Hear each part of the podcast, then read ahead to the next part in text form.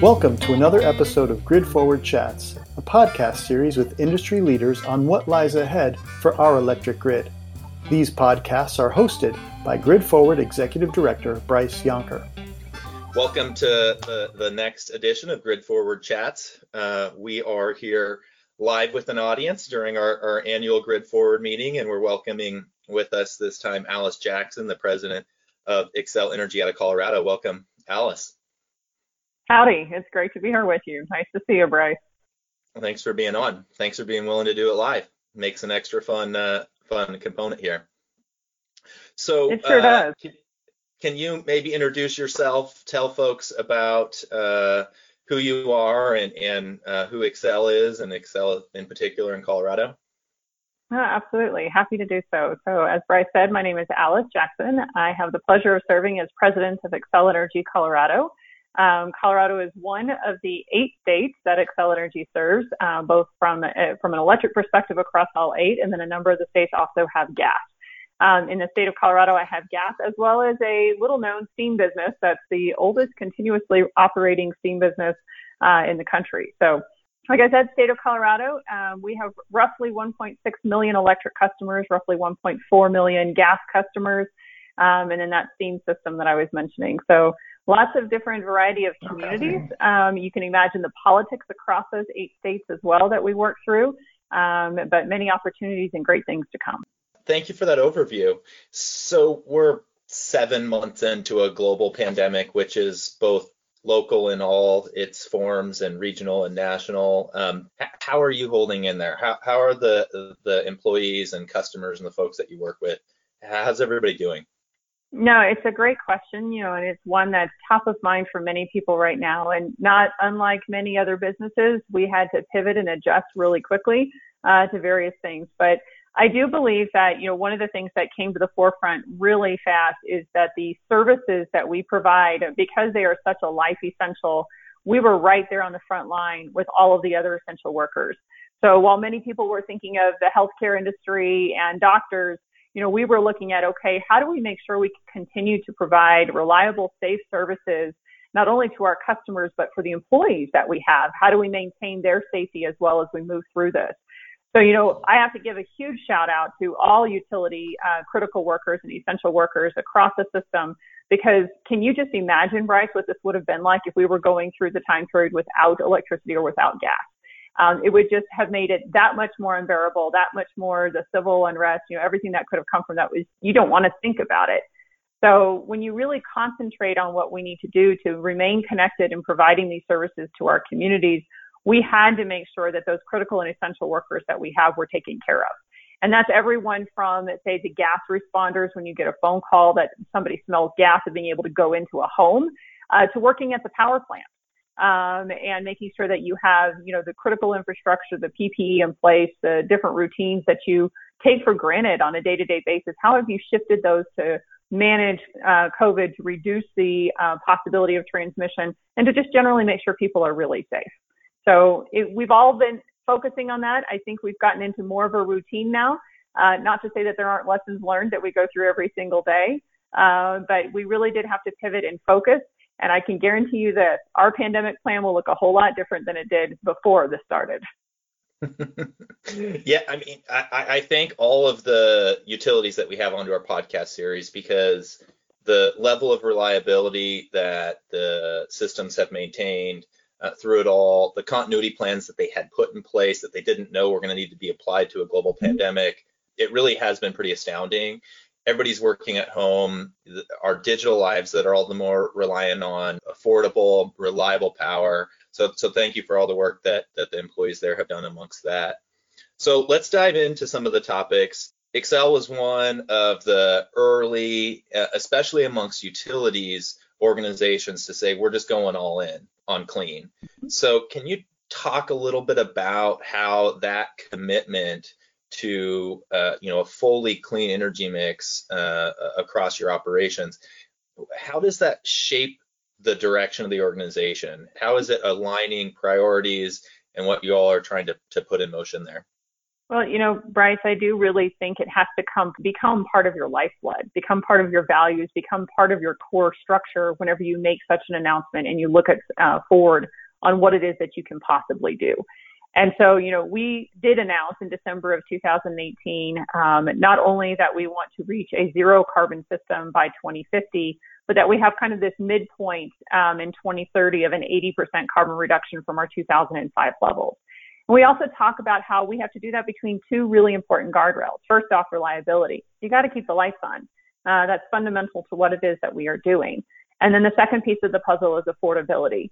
You know, equity and those discussions are so big and part of our conversations and the rhetoric that we're having today. You know, that has been core and it needs to be core to the services that we provide, because just like you and I were talking about, they're life essentials. It's not like you can go out today and sit there and say, you know what, I just don't need that in order to be able to move forward. It's in rare instances that that happens. And so we really have to focus on that. So we went back and we started looking at, okay, how do we make this work? What does it mean? Because it's not good news for all of our employees, right? When you talk about we are closing, like in Colorado, Comanche 1 and 2, that has an impact.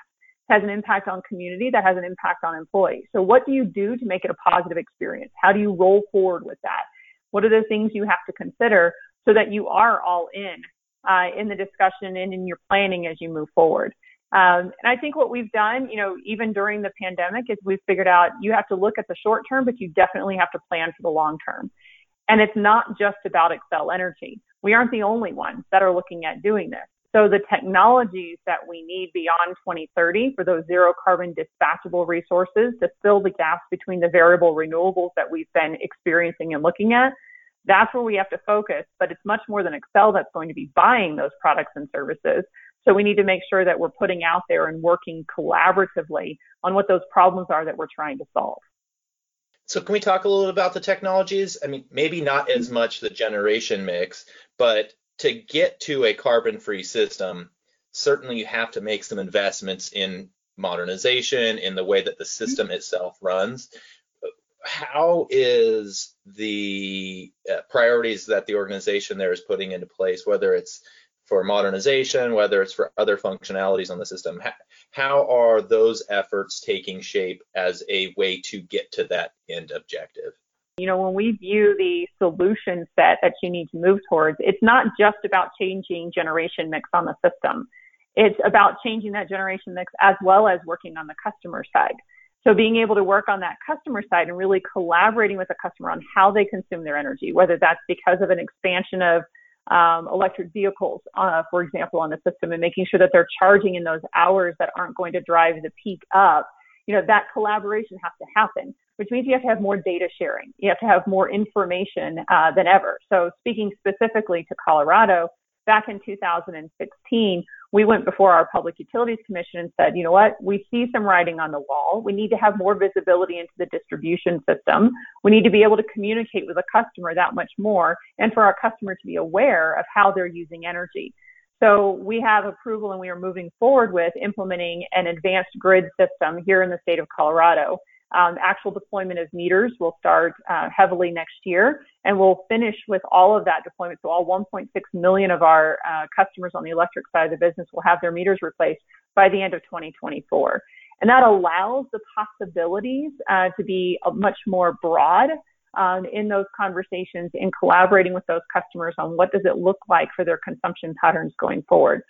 But it doesn't stop there. It's not just the distribution system. It's the commercial customer side. It's getting more sensors and availability of information, as well as forecasting. So back when we started this wind progression and in addition of wind to our system, we didn't have good forecasting tools on simply what the wind speeds were going to be in order to be able to see how much was going to be generated from that. So you partner with others like the National Renewable Energy Laboratory or the Atmospheric Research Association, and you work with them to develop tools and technologies so that your commercial operations team, who is responsible for making sure that the grid stays balanced and the electricity is coming from where it needs to instantaneously, they have the tools to be able to pull in those pieces of information and keep the lights on. How deep is the scale of flexibility with engaging in load for you guys? Is this a significant resource that you all are envisioning to get to the objective? Is it something you're putting it into motion sooner rather than later. So flexibility is incredibly important. And I can tell you we're in the midst of preparing for our electric resource plan that goes in next year in order to show what is the pathway to get to the 80% carbon reduction by 2030 in Colorado. And it does incorporate, you have to take into all of those pieces of the puzzle as consideration. But Bryce, I think a really good example of how flexibility is important is looking at the system that we have today. So just to geek out with me for a little bit, and let's go deep on a couple of numbers. Yeah. So in Colorado, our system peaks around 6,900 megawatts. And in that, we currently have right now installed on our system close to 4,000 megawatts of wind. You can imagine what the ramp rates might look like as those winds come off of the mountains into the plains, which is where the predominantly the wind is installed, and it ramps up and it ramps down depending upon those cold fronts that push through. Well, we have a really essential system on our system, which was built in the late 1940s, early 1950s, which is a pumped hydro facility. Mm-hmm. It's over 380 megawatts. We can ramp that thing up and down. It really does help balance that wind on our system. So it's a battery storage technology that you don't hear as much about today, but it's one that has enabled us to do even more on our system here in Colorado than maybe other systems could tolerate. So that's one of the factors. You really have to look at what are the different components of the puzzle, and they all really come into play. But the transparency, the visibility into those operations, being able to call on them and knowing they're going to respond whenever you call on them, I would say those are really important factors that we have to keep in consideration as we continue to move through time. Because Bryce, I don't know about you, but I still don't have a phone that I can pick up and say, hey, God, I need a little more wind, or can you make those clouds move so that I can have a little more sun? It's just not there yet. So we still do have to focus on the dispatchable zero carbon resources, and that's where the technological advancements we really are pushing and looking for on our system. So if I heard you right, flexibility by load, critical, like a big building block. Flexibility by way of storage, critical, a major building block. And storage that doesn't just mean, lithium ion in a small, distribution way. What about other levels of flexibility from more of the traditional generation resources? Here in the Pacific Northwest, that's hydro, right, at the large scale, but, the industry is kind of being overtaken by the promise of, distributed solar really scaling or other more distributed resources. Is there a view into the flexibility that you get from a new set of kind of the new wave of distributed assets that are coming online? Well, distributed assets absolutely have a place to play. In the state of Colorado here, I have close to 60,000 of my 1.2 million residential customers that have rooftop solar. And we continue to see those numbers increase by about 5,000 plus customers a year. And that has a place to play on the system as a whole. But I also think you have to look at both ends. Just like I was talking about, you're not going to solve this just in one place. You have to look in all different perspectives. I'm really excited about some of the things our company has been doing. So in Minnesota, we have a couple of nuclear facilities. And those nuclear facilities, everybody sits there and says, you can't flex a nuclear facility, right? Well, we actually put that challenge to our nuclear team, and they have been able to flex those resources in the MISO. And so they've been participating actively there and looking at technologies and things that we can do in those spaces to make sure that we are ready and we are competitive and we can respond to higher levels of variable resources on the system. It's the same thing in Colorado. At some of our gas units that we have, we've been working hard to make sure that they have more flexible ramp rates, that you can start them faster. Many people are investing in these pieces of the puzzle, but I would say it's not all eggs go into one basket. You need to make sure you have a variety because people still expect very reliable services from the utilities, and that's what we have to deliver on. Well, all you had to say was MISO, and then I'll tee up our next question. Elliot Mainzer, who just started last week at Cal ISO, he's going to be kind of the last word of the event in about a week and a half, basically on the same topic. But you all just recently announced the move into the Western EIM. Can you talk a little bit about the value that you guys see in access to markets and how that plays into all of the equation here? Absolutely. I wish I had a map that we could pull up right now, Bryce, because I think the nighttime map of the U.S. is a great one to look at when you're having this conversation, because many people look at and point to the eastern markets and go, why don't we have those in the West? But if you simply look at the lighting density on the eastern half of the United States versus the western, I think you get a lot of answers right there. it's much harder to connect our communities. If you think about Colorado and where Denver is located, we have the Rocky Mountains to our west. They're beautiful. People love to go visit them. I love living here and being able to see them, but they are a little bit of an inhibitor to building a transmission line, directly that direction. So figuring out how this market looks like and moves forward is going to be, really critical to our conversations. But when I also look at the availability of various resources, solar is so prevalent in the Southwest, in the Nevada and Utah areas. Looking at what we're doing in our own communities and where we have, going back to those problem statements, where we're trying to fill some of the gaps with carbon-free energy on our system, there are some synergies. There is a long-term future here that has some probabilities and benefits, not only for Xcel in Colorado, but for the other utilities that are in our balancing area and beyond. So when we look at the California ISO and we look at the California EIM and moving that direction, we're excited about the possibilities. First off, the dispatch algorithms that they have and just optimizing our costs for our customers between who's already here, that brings a benefit immediately. The work that they're doing to move forward on the day-ahead market, that also is going to be a benefit from a financial perspective for our customers as well. But then continuing to look at long-term, what's the potential for our renewables to help those farther west with their renewables to help us a little bit to the east. There's some symbiotic relationships there that could really work out nicely. It's going to take a lot of coordination and a lot of work, but I think it's something that we should all be looking at closely to see what's the best way for us all to drive towards a low-carbon future that's low-cost for our customers. So I know that the expanse of the EIM is vast, and is that some of that geographic diversity, that resource diversity, is that some of what you guys think, some of the future potential is? I mean, I know you guys are looking both west and east as far as where you can get, and south, for where you can get value and access to regional markets. No, it absolutely is. The diversity of the geography is incredibly important, as well as continuing to manage the flexibility of resources. And as you and I both know, that also means that you have to be looking at the transmission because you can't deliver it unless you have the space on the wires. And that is one of the limiting pieces. We were mentioning, the western boundary I have here of the Rocky Mountains. So looking at those different ways of getting places, it makes a difference. Our BA here in Colorado is about 8,000 megawatts. When we were exploring the Mountain West Transmission Group, that would get us to about 12,000 megawatts in an area. When you compare that to ERCOT, MISO, SPP, it just pales in comparison to size. And so really that diversity is something that you're looking at when you consider the markets to the west and how do we better interconnect and bring together the benefits that each of us have in our areas to work collaboratively.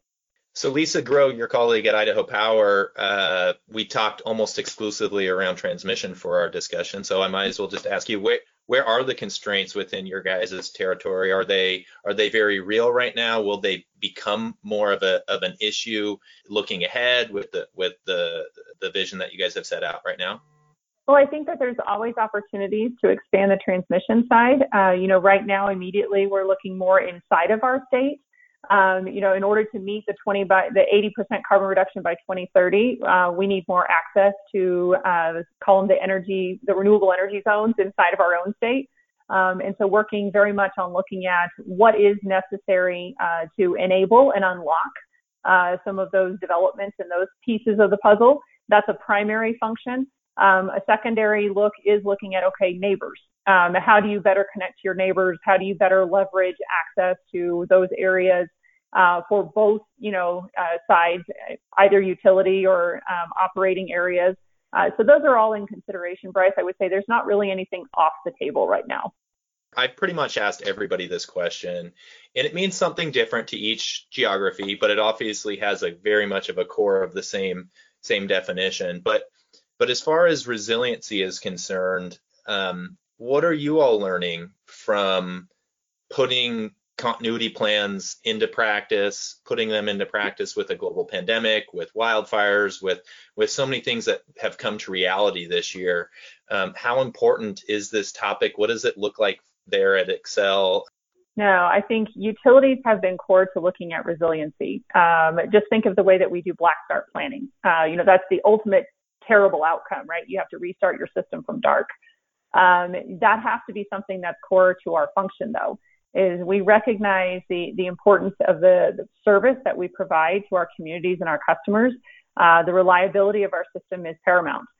So being able to build in that resiliency and that redundancy is important, which is why you also hear maybe we're gung-ho about reaching these targets and these goals, but we're very much going to be looking very closely at the reliability of the system to make sure that it's the right steps, that we're making the right timing of the right steps. Because, while others may want us to go faster, we want to make sure that we also can keep the lights on. And that's a really important component of what it is that we do and the service that we provide to our communities and our customers. So I think from a resiliency perspective, we're going to continue to look at it. We're going to continue to learn. We had stockpiles and inventory associated with PPE on hand, but we didn't imagine and run through, okay, what would happen in a global pandemic to impact those stockpiles. So we're probably going to revise, what it is that we're looking at. So you continuously learn, adapt, and adjust as these different things come up. But I do think that partnering on a variety of these things, we too face the wildfire conversation. The pandemic conversation is here. We've faced floods before in our regions, deep freezes, if you're going all the way up to our northern borders. So these are all things that we have to plan for. We drill around to make sure that we're ready for. And we bring in outside partners because it's not just about us once again. The emergency operations centers that start in our state, we man them as well. We're sitting there alongside our community leaders and the members whenever we're trying to address the statewide impact. And this case was no different, and it won't be any different when we go forward and we have the next ice storm or bomb cyclone that we have to face. We'll be there, we'll be collaborating, and we'll be ready. I was there for the bomb cyclone in April last year. That was wild. But it was a perfect 2020 moment when I caught the news that it was snowing over the wildfires there in Colorado this year. So it's just, so as far as electrification goes as a topic, hopping over there, I know that you all have put pretty significant plans into motion. I'm sure you're pretty excited about them. Can you talk a little bit about the role that you think the utility there has as far as transitioning to an electrified transportation future? No, absolutely. It is an exciting future on how we can play. And I think that, it's remarkable that as we've been successful in moving our electric generation to a cleaner and cleaner footprint, the opportunities that we have as a community and as a society to look at other areas that have opportunities to clean up their emissions as well. And as you know, I'm sure, the transportation sector is the number one emitter at this point in time from a carbon perspective. So being able to electrify that transportation component really brings benefits for our systems as a whole.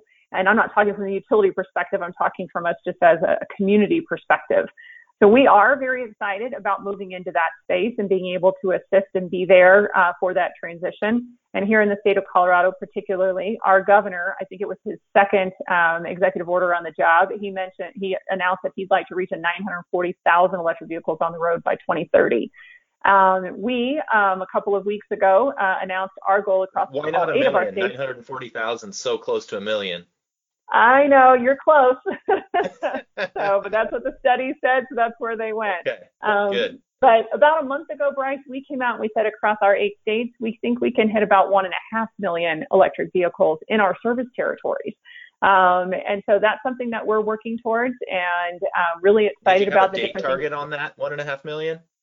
If I remember correctly, it was the 2030 timeframe as well. Yeah, that is what we're trying for, and looking at how do we enable that to happen, whether it's providing programs to our residential customers.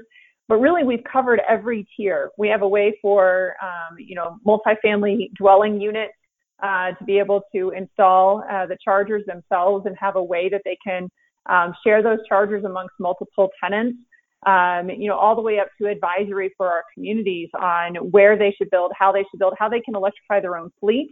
And then we're concentrating on our own shop, right? Looking at our own fleets that we have on how can we electrify them and move them forward. So I think there's a lot of opportunity here for utilities and others to engage.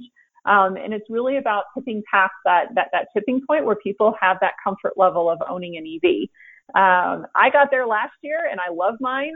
I drive it all over the place, but not everybody, has that same sensitivity factor to it. And I think it's important for us to help that sector electrify and to be able to get more people comfortable with that. It's going to be the right thing for their lifestyle. Pardon this quick interruption. Do you like the in-depth interviews on Grid Forward Chats? Subscribe to our channel on Apple, Google, Spotify, or Podbean apps. That way, you don't miss a single chat. And learn more about Grid Forward at gridforward.org. Now, back to the show. How's the regulatory interface on the electrification strategy working? I know that in Minnesota and Colorado, you've had proceedings, you have commissions that are seemingly pretty active on this topic. Is it going smoothly? Is there unexpected bumps in the road? How's that unfolding? Well, I think you and I can agree the regulatory process is always complex. And that's not a bad thing necessarily, but it is something that is, it's a complexity that you have to go through and look at and respond and respect. So in Minnesota, we were able to put a pilot out for our residential customers. I think it was a little over 2 years ago. And that has now become a full-fledged program for our customers where we bring them a charger in their home. They have a certain fixed rate for the charging that they do of their EVs as long as it's within the time period, namely off-peak hours. And in Colorado, we were excited. Legislation was passed in 2019 that actually allows us to participate in the electric vehicle and infrastructure ownership side. Previously, we had been prohibited from doing so. And on May 15th of this year, we filed a plan with the Public Utilities Commission that proposes roughly $100 million in investment over the next 3 years. Across a whole range of activities on the electric vehicle charging side, including infrastructure and public charging to individual residential and commercial areas. So we're excited. That's currently in the process at the Public Utilities Commission. We received over 3,000 pages of testimony this past Monday on, people's feedback on what we should be doing better, what we should change, what we should consider. So we're currently going through all of that information and getting ready to make a response and look forward to having the discussion with our regulator on what should we do and continuing to move forward to support the state on their goals. So I think of our first 6 or 7 hosts from utilities, they've all been CEOs. One has been a gentleman, so that's kind of fun to see how that's going here at the top of the helm at Utilities in the West. A lot of our conversations in the next week and a half do center around how are we advancing the functionality of our system, but they also take into consideration things along the lines of equity, inclusion, access, diversity. What do those areas look like as far as how's Xcel prioritizing them? How important are they for the industry? What would your thoughts be on those topics? No, I think it's a great question. It's something that we all need to focus on. What I will say is that it is a core focus for our company. Our CEO, Ben Folk, is currently the president of EEI, and he has stated that this is one of his core focuses as during his presidency and his leadership over EEI for the next year. And it is something internally that we focus on as well. We've for years, we have really, concentrated on veteran hiring, on expanding women in the workforce. And we have great groups inside of our company that we call business resource groups to really support the diversity of our staff, whether it's for, cultural purposes, it's life choice purposes, gender parity, all of those things. We've had lots of feedback and continue to look at these groups. I would say at this point in time, we're doubling down even more. And, the way that we look at it and the way that the numbers look is that one of the number one places you have to start looking is in your hiring practices and really making sure that you have a diverse pool of candidates whenever you sit down to look at who's going to come in and fill the role that you need someone to be in. So continuing to look at how do you make sure that you're expanding that diverse pool is a focus, and it's something that we have to look at. The other piece of the puzzle, I would say, is being really sensitive to our communities and recognizing, what it is that they need at any point in time, and how do we make sure that we bring forward that equity and inclusion in each of those communities. I think one of the beauties of being a regulated utility is that our rates and our pricing that goes along with it is equal for everyone. Even in the state of Colorado, we have laws in place that say, we can't discriminate between customer classes, customer types. In fact, the only place that we can discriminate is the low income.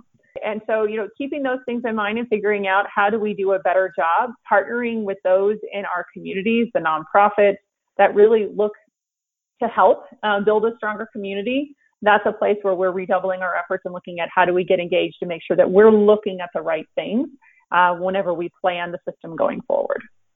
So my last question, I always like to end with a two-parter because you can take it wherever you want. So there's so much right now that could keep you up at night, that could have you concerned. So I think I'd ask you the first part of the question, what are you especially concerned with as far as what's unfolding out there, what you're seeing, what's happening, what worries you? And then the flip side of that, where are you really excited? What do you think is a huge opportunity that's really interesting and really, we're on the cusp of really seeing some good progress? No, it's a great question. So as far as the kind of what keeps you at night, I'll stay away from the fact that I have 4 sons, and that's plenty to keep me awake at night. And I'll stick with the work side of it. I really do think from my perspective, it's the complexity that we're facing. People want to see results really quickly. The things that we're talking about, the physics of the system, keeping the lights on, how do things interact, how do you respond to all the needs of the customers? Those are really complex, and they're hard, and they're deep. You don't have the easy sound bites when it comes to talking about VARs. And that's something that we're going to have to talk about. And so to me, one of the things that keeps me up at night is how do we make sure that people they're with us on the journey, I guess, is the piece of the puzzle that I would put out there most bluntly is, do they have the patience to walk with us to learn the things that we need to walk in the time frame that it's going to take to get there so that we can be successful and we will reach a zero carbon future that's cost effective for all the customers on the system in an equitable manner. So that I would say is the piece that keeps me up at night is because how complicated it is of the things that we are talking about here, Bryce, and the things you're going to address for the rest of your forum here over the next couple of days. How do we make sure we're bringing people along on this journey with us that don't geek out like you and I did earlier in our conversation? So that's the piece of the puzzle that keeps me up is figuring out how to have that communication, how to have those dialogues. If you can't tell that I'm excited about what we're doing and what we're looking at, then I haven't done a good job on this podcast. But no, being in this industry is incredibly unique and rewarding. And I'm sure people could have said that through time, but I would like to think of it as at this point in time, it's incredibly rewarding. I don't know how many people are listening to us, but I would guess that not many of them went through high school going, yes, utilities, that's where I'm going. It's just not something that many of us think about. I know I wasn't there, but where I am now is I really do hope I get to retire from the utility industry because the change that we are bringing, whether it's from the energy perspective and figuring out how to clean things up, but the benefits that we bring to our customer base, the benefits that we're getting to provide for our communities and giving back in that way is incredibly important and fulfilling. So I'm really excited about the transition and in the technology evolution that we are in the midst of, the consumer awareness pieces that are going to come out of all of this. So I'm really looking forward to working and continuing to focus on how do we continue to drive that low carbon future, that's reliable and cost effective for all of our customers. So I'm really excited, Bryce. How about you? No, we're at the cusp of a huge revolution, and it's going to be a serious process. Alice, we thank you for being on to share your insights, your enthusiasm, the leadership there at Xcel. Joined by many others who are thinking like-minded and digging in deep. So thanks for being on our session. We look forward to being able to stay in touch with you and see all the great progress you all are making. Sounds good. Thank you, Bryce. Thanks for listening to this episode of Grid Forward Chats, our podcast series with industry leaders on what's driving grid modernization ahead. Check out our website at gridforward.org to learn more about our podcasts, virtual events, becoming a member, and our mission to promote grid innovation and accelerate modernization across our region.